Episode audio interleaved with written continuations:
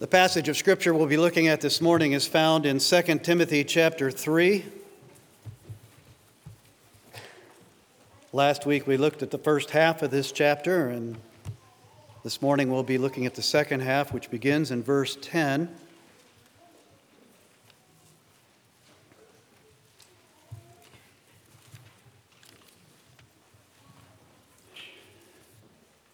2 Timothy chapter 3, I'll be reading verses 10 through 17. Please give your full attention to God's holy and inerrant word. You, however, have followed my teaching, my conduct, my aim in life, my faith, my patience, my love, my steadfastness, my persecutions and sufferings that happened to me at Antioch, at Iconium, and at Lystra which persecutions I endured, yet from them all the Lord rescued me. Indeed, all who desire to live a godly life in Christ Jesus will be persecuted, while evil people and impostors will go on from bad to worse, deceiving and being deceived. But as for you, continue in what you have learned and have firmly believed, knowing from whom you learned it and how from childhood you have been acquainted with the sacred writings, which are able to make you wise for salvation through faith in Christ Jesus. All scripture is breathed out by God and is profitable for teaching, for reproof, for correction, and for training in righteousness, that the man of God may be complete, equipped for every good work. I have been a fan of the music of Bob Dylan ever since the very first day of my freshman year in college.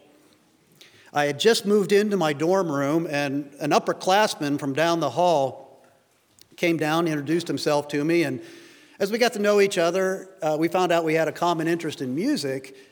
And partway through that conversation, he just grabbed me by the arm and says, I, I've got something you've got to hear.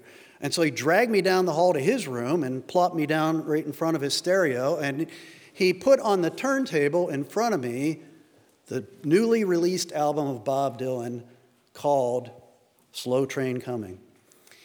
It was a life changing event. It was love at first listen. I, you know, Bob Dylan was before my time a bit. I always wondered why somebody who was supposedly one of the greatest musicians and artists of the 20th century wasn't given the gift of singing. But as I listened to that album, I was blown away by the music. But then, as I listened carefully, I was shocked by what the lyrics said. All the lyrics on that album were about faith in Jesus Christ. I was stunned. And that day began a lifelong devotion to Dylan's music. And beyond that, a deep fascination with his spiritual life. After Slow Train Coming, he came out with two more albums, which were full of equally bold and clear, orthodox, gospel centered lyrics. He regularly preached the gospel from the, from the stage when he had concerts.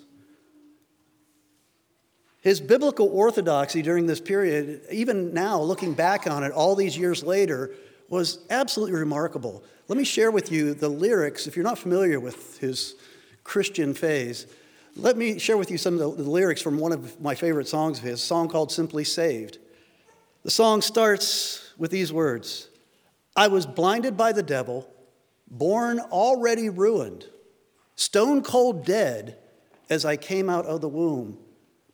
But by his grace I have been touched, by his word I have been healed. By his hand I've been delivered. By his spirit I've been sealed. I am saved, saved by the blood of the Lamb. I want the, that song added to the hymnal. I mean, that, that, is, that is profound biblical gospel lyrics. There's even some deep theology in that. His non Christian fans, of course, were outraged. Christians didn't know what to make of him. And I think what was most shocking is that Dylan was known through up, up to that point in his career, was known for being extremely enigmatic about what he believed, what he thought, what his views were on politics, on life in general. And his lyrics were very obtuse. It was, you know, it's the kind of thing where you kind of read into it what you think he means, but you're never quite sure what he really means. And yet, for that period, he was blatantly performing some of the most Christian music that I'd ever heard. But after about three albums, he began to revert back to his mysterious lyric writing and obtuseness and veiled references in his interviews. And people started to say, well, okay, he doesn't believe the gospel anymore. He's not a Christian anymore. And even today, they talk about that brief period many decades ago as his Christian phase. And most people believe he either went back to Judaism or went to secular belief, and they just think that he's totally turned his back on all of that from that period of his life. But I have, in my fascination with his spiritual life, I've become a bit of an expert on Bob Dylan. And I've read every biography I can get my hands on. I've read all the interviews he's done that I can find.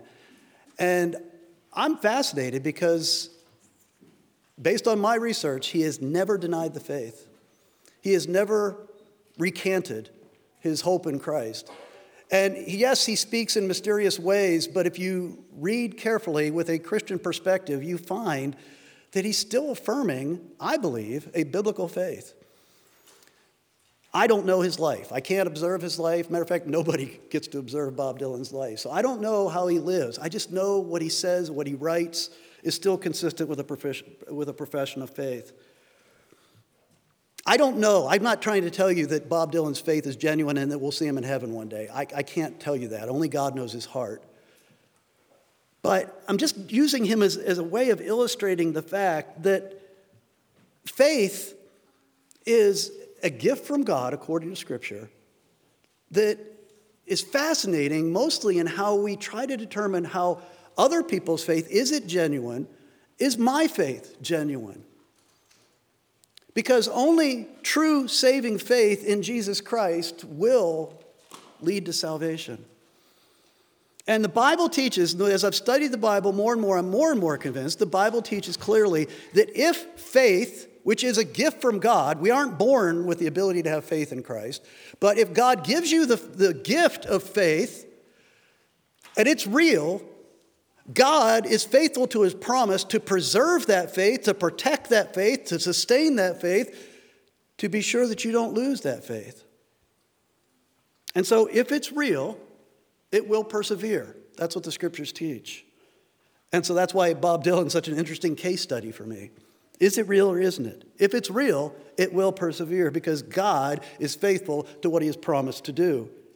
Jesus challenged us to be assessing our own faith. He doesn't want us to be, you know, overly consumed and kind of totally internalize everything all the time, but He does want us to be assessing our faith to be sure that it is real, to be sure that it is a genuine gift from God. In, in the Sermon on the Mount, he ends it interestingly. He preaches this great sermon, and he gets to the end of it, and he talks about some people on the day of judgment are going to stand before him as the judge. And they're going to talk to him about all the great things that they did in his name, the great miracles they did, the great things that they performed in his name. And he's going to look at them and say, I never knew you. And then he goes on, he ends with this metaphor, this picture, this illustration. Let me read these last few verses from the Sermon on the Mount. He says, Everyone then who hears these words of mine and does them will be like a wise man who built his house on the rock. And the rain fell, and the floods came, and the winds blew and beat on that house but it did not fall because it had been founded on the rock.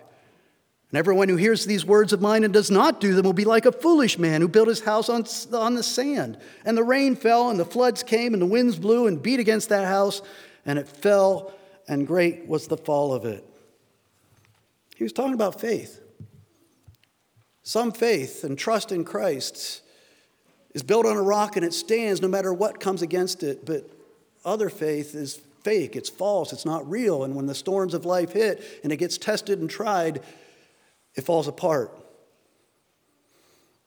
Uh, we've been looking at 2 Timothy, and particularly in chapter 3, but really through all of 1 Timothy and 2 Timothy has been repeated warnings from Paul the apostle to his, his uh, disciple Timothy who's now pastor of the church in Ephesus, continual warnings to him about the false teachers that are inside the church. And here, you know, I want you to think about who is a false teacher? A false teacher is somebody who once professed faith, who once believed, said they believed the gospel and lived as though they believed the gospel, but somehow they have gone astray. They have departed from the gospel, they have departed from the truth, and they now deny the things that they said they affirmed. And not only have they gone astray, but they're leading others astray. These are the kinds of people that Paul is warning Timothy about. In verse 14, the first half of the chapter talks about these false teachers. We saw that last week. But in, in, in, the second half, he begins to address Timothy. And in verse 14, we get basically the main text from this part of chapter 3. He says to Timothy, But as for you, continue in what you have learned and firmly believed. Continue in what you have learned and firmly believed. I'm sure with all these warnings, Timothy has to be thinking to himself, well, I believe the gospel. I've made a profession of faith. I'm teaching the truth. How do I know that I'm not going to one day become like these false teachers and turn away from truth and turn away from Christ? How does God sustain and protect the faith that He gives to us if it's real? Well, Paul points in this chapter to two gifts that God has given us to make our faith strong to ensure that it will endure through all the trials and temptations of life.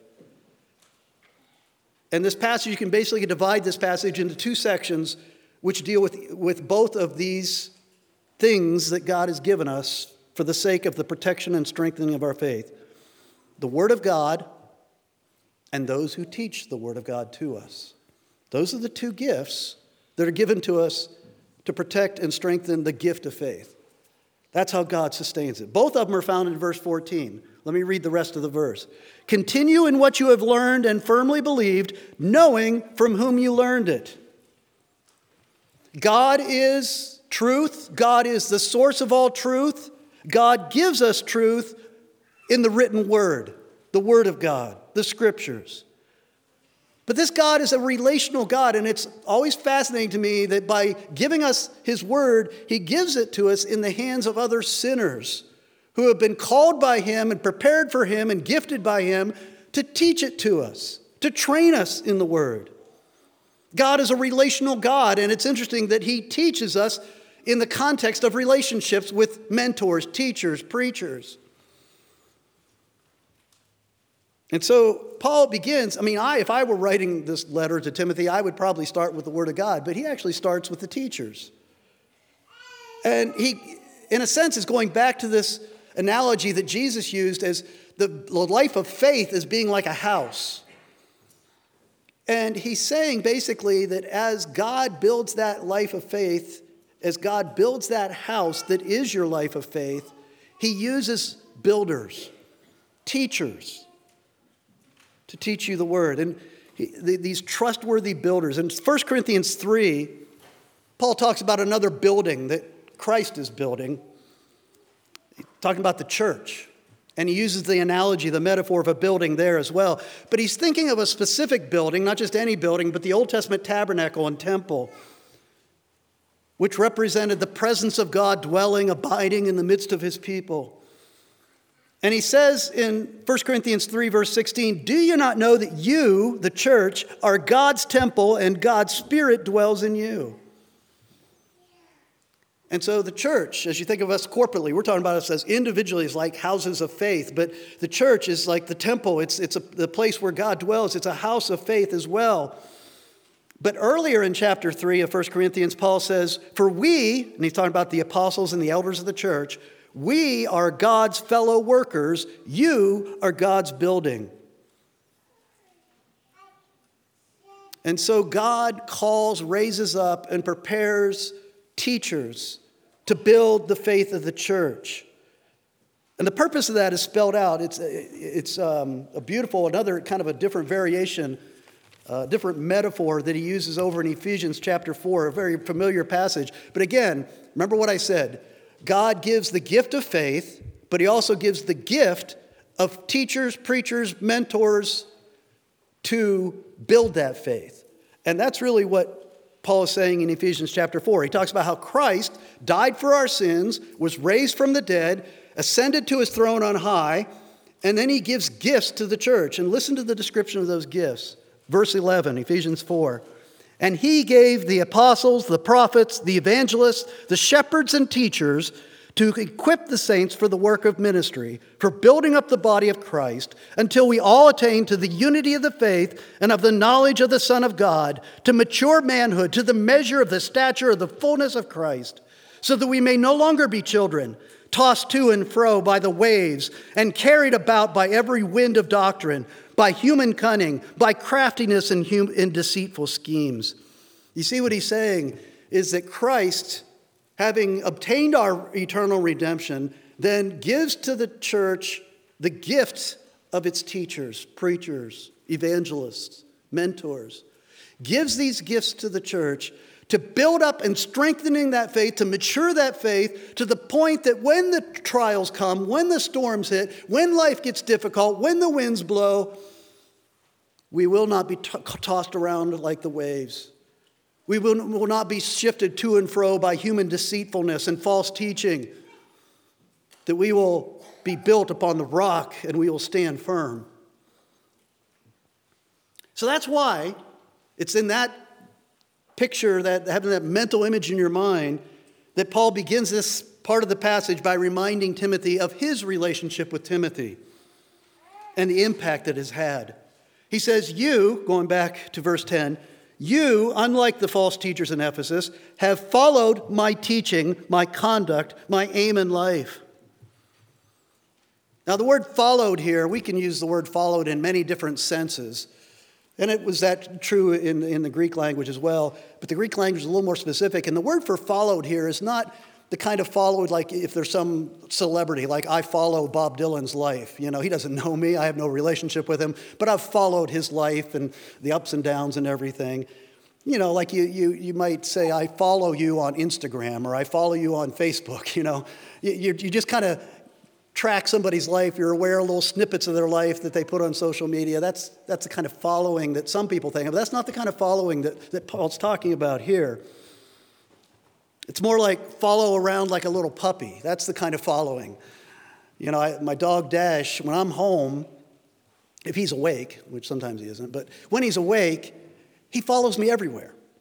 And, and not just that, he doesn't just follow me everywhere, but he, it, when I look at it, if I'm doing something mundane, you know, washing dishes or something, look, and he's staring at me, and it kind of creeps me out. But he does that all the time. That's that, you know, that's his life when I'm home, is to follow me around and stare at me and watch everything I do. He really needs to get a life. But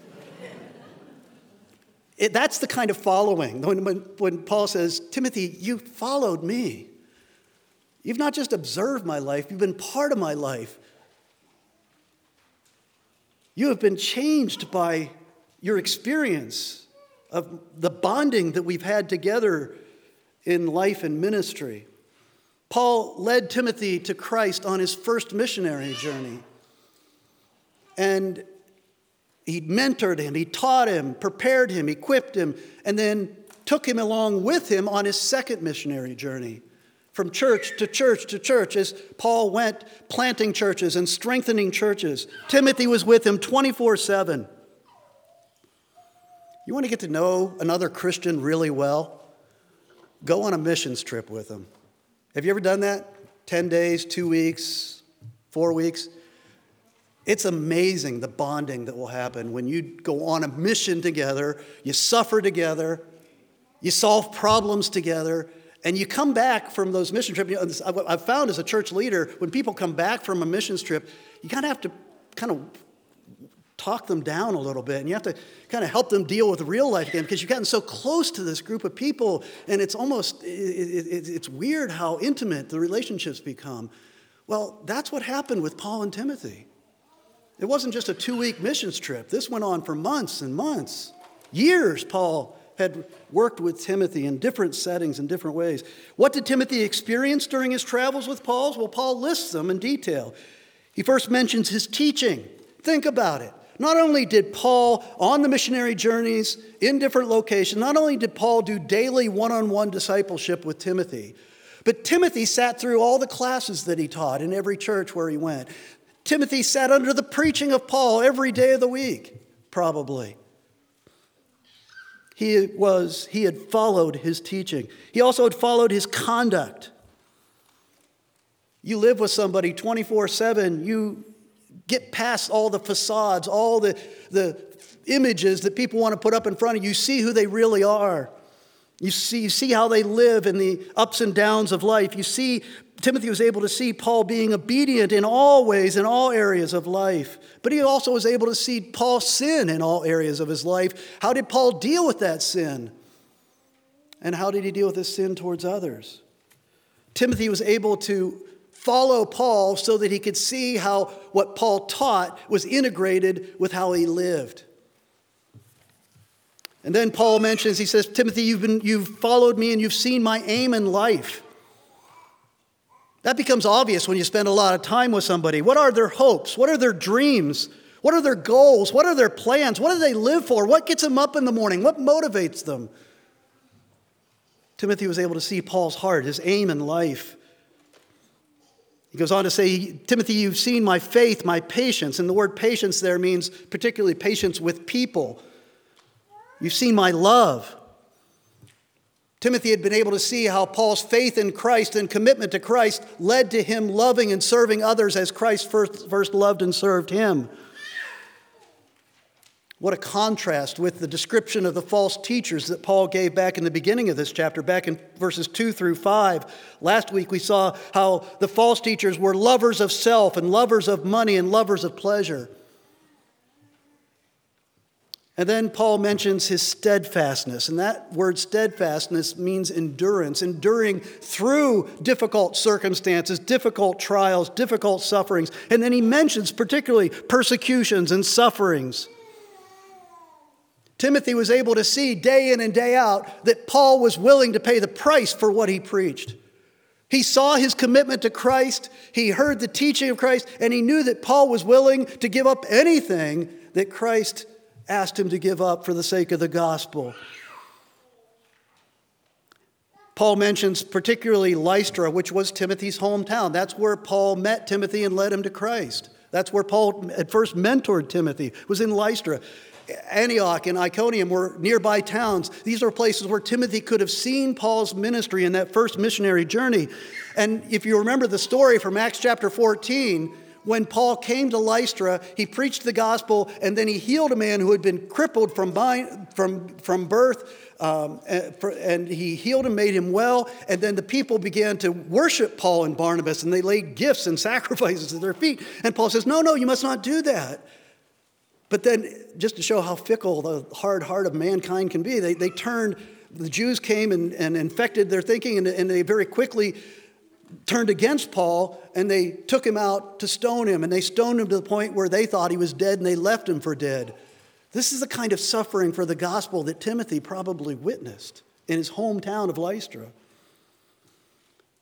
Paul's teaching, his conduct, his goals, his faith, his love, and steadfastness, it remained unchanged when his freedom and his possessions and his life were threatened by the enemies of the gospel.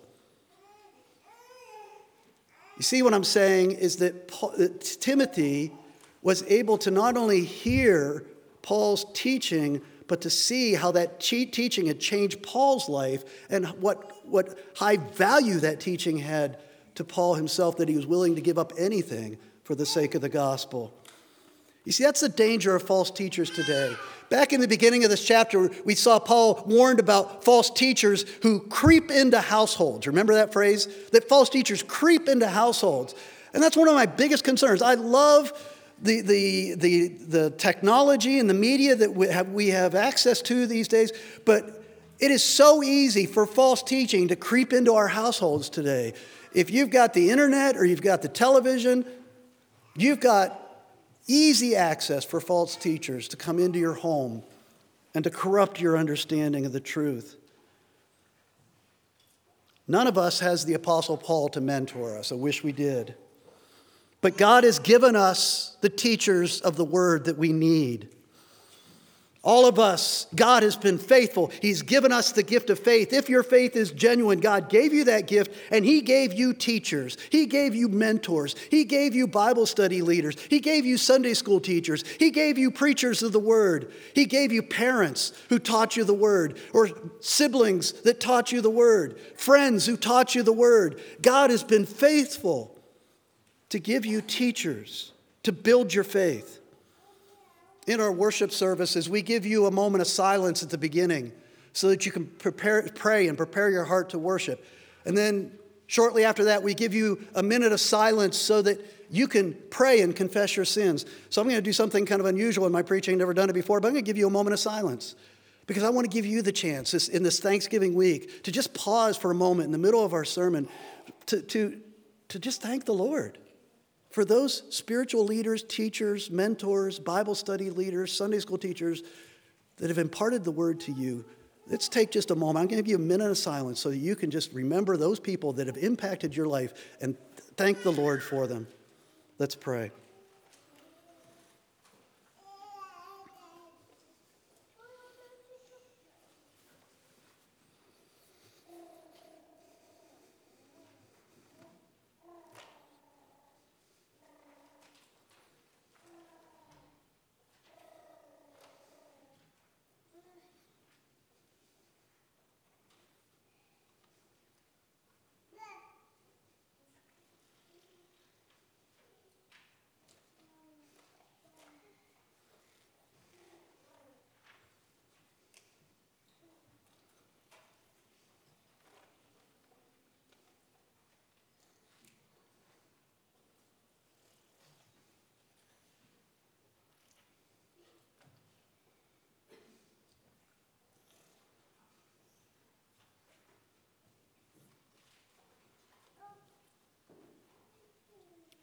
Father, thank you for your faithfulness to us. Thank you for the gift of faith and those whom you have sent into our lives to build that faith, to protect it, to strengthen it.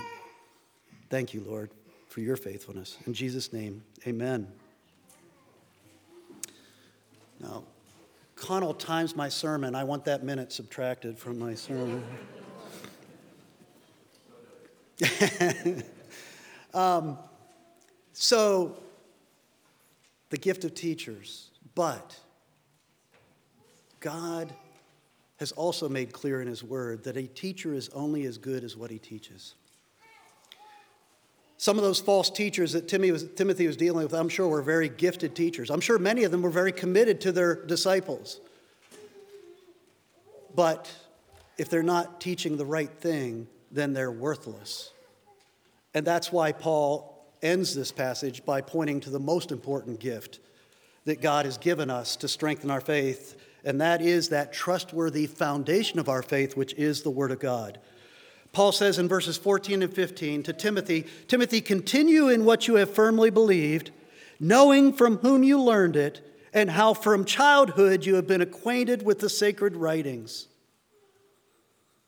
The foundation of faith you know, we have a lot of builders of our faith sent by God, just sinners like you and me, who have been gifted and prepared and to, to build our faith. But the foundation of our faith is the truth, which is the Word of God. Paul says to Timothy, From childhood you have known the sacred writings. The word literally means from infancy.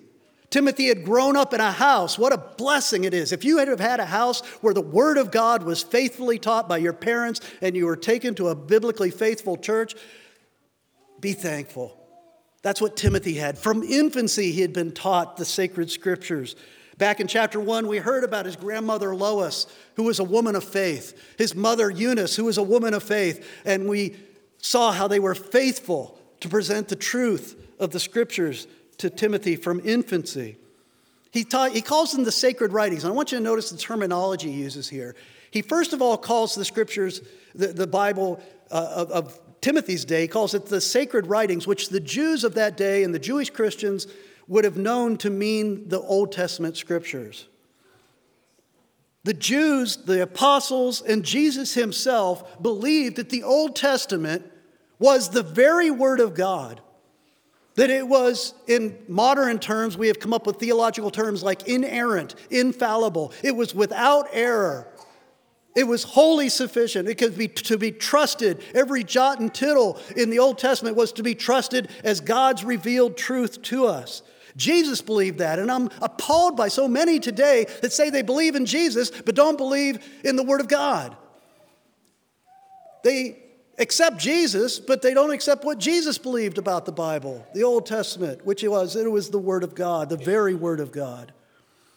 Paul makes it clear that the Old Testament scriptures, he says, are able to make you wise for salvation through faith in Christ Jesus. Isn't that an amazing statement? I mean, we have people today that call themselves New Testament Christians. Paul says the Old Testament has enough truth, enough revealed truth from God for you, for you to have saving faith in the Lord Jesus Christ. Jesus said in John chapter 5, verse 46 if you believed Moses, you would believe me, for he wrote about me. Every part of the Old Testament points to Christ. It reveals to us who he was promised to be and who he, what he was promised to do. Everything you need to know was promised to us in the Old Testament. That's why in Luke 24, where it talks about after Jesus was raised from the dead and he met with the two disciples on the road to Emmaus, it says to them in, in Luke 24, verse 27, and beginning with Moses and all the prophets, he interpreted to them in all the scriptures the things concerning himself. Jesus revealed himself to his people in the era of the Old Testament through the scriptures. One of the best things that happened to me as a new believer, I talked about my first year in college, my first semester in college. I was a brand new believer. I didn't know anything about the Bible, didn't know any theology. I went to college, went to a Christian college, and first semester, first Bible course I had to take was Bible 101, which was a survey of the Old Testament. And I know we tend to think, well, you've got a new believer, doesn't know anything, let's take him to the book of John, or let's take him somewhere in the New Testament. It was the best thing that could have been done for my life to build a foundation of the Old Testament perspective on who Jesus is.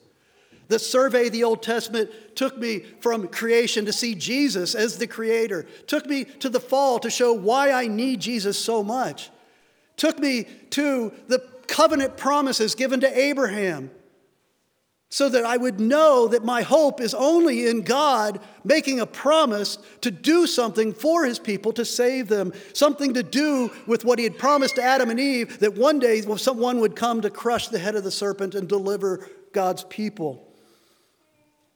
To be able to read all those complicated passages about the Levitical priesthood and the sacrifices and the tabernacle and the temple, and for me as a new believer to have these godly professors show me this was all about Christ. It's all about who he is, who he, who he came to be, who he came to, what he came to do for us. All these things pointed to Christ. When David took the throne, they showed me how this was pointing to Christ and his eternal throne. This is why Paul was able to say to Timothy, From the time you were an infant, you were taught the revealed word of God by your faithful parents, grandparents, so that you would know the truth, so that you would know God. And so Paul says in that same chapter I mentioned before, 1 Corinthians 3, where Paul compares the church to the temple, and he talks about himself as a builder, a gift to the church. And he talks about himself as a builder starting in verse 10. Let me read to you verses 10 and 11. He says, According to the grace of God given to me, like a skilled master builder, I laid a foundation, and someone else is building upon it. Let each one take care how he builds upon it, for no one can lay a foundation other than that which is laid, which is Jesus Christ. Jesus Christ is the message of the Old Testament. And Paul says, Timothy, you have been taught the scriptures, you have been taught about Christ from the time you were an infant, and that is the foundation of your faith. Then Paul goes on to include the witness of the apostles in verses 16 and 17. Very familiar verse. All scripture is breathed out by God. There is nowhere in God's word where he more clearly states to us the unique authority and the unique power of the Word of God. Paul uses the word scripture here. He, he referred to the Old Testament as the sacred writings. But he uses the word scripture, and when you come to the New Testament, you realize that the apostles weren't only referring to the Old Testament sometimes when they're referring to scripture. They were including their own writings because they understood what Christ had called them to do. They were the prophets of the, of the New Testament church. You had the prophets of the Old Testament church in Israel. The apostles were called by Christ to be the prophets of the New Testament church. And they were fully aware of this authority that they had. 1 Thessalonians chapter 1, Paul describes his own authority and how it was received by the church in Thessalonica. And he says this.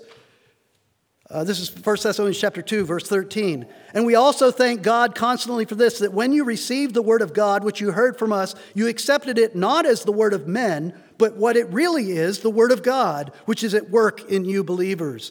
Paul understood that he was had the authority of a prophet that when he said, Thus says the Lord, what he said and what he wrote that was to be a part of Scripture was to be taken with full authority as any other part of Scripture.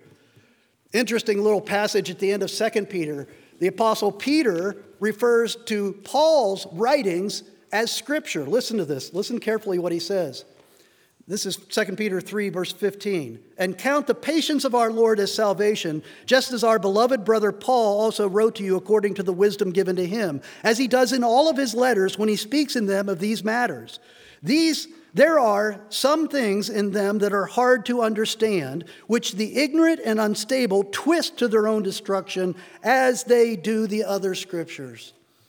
The apostles understood what Jesus was saying to them when he said, when he, it says in, in, in the gospel account, it says that Jesus breathed on them after his death and resurrection. He breathed on them and said to them, He said, said um, Receive the Holy Spirit.